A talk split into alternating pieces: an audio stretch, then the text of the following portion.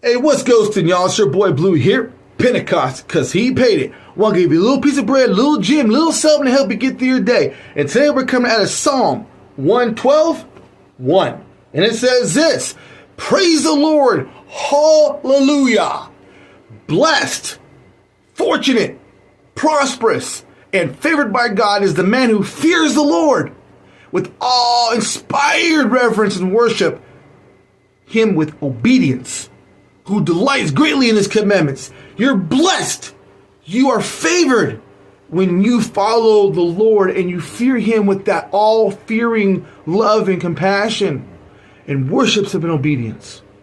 Much love to you. God's grace to you always. Remember, love, peace, and accountability. Let the Holy Spirit do a wonderful thing and ignite inside you and do things that you're not even willing to expect. And never forget, Pentecost, because he paid it at all costs.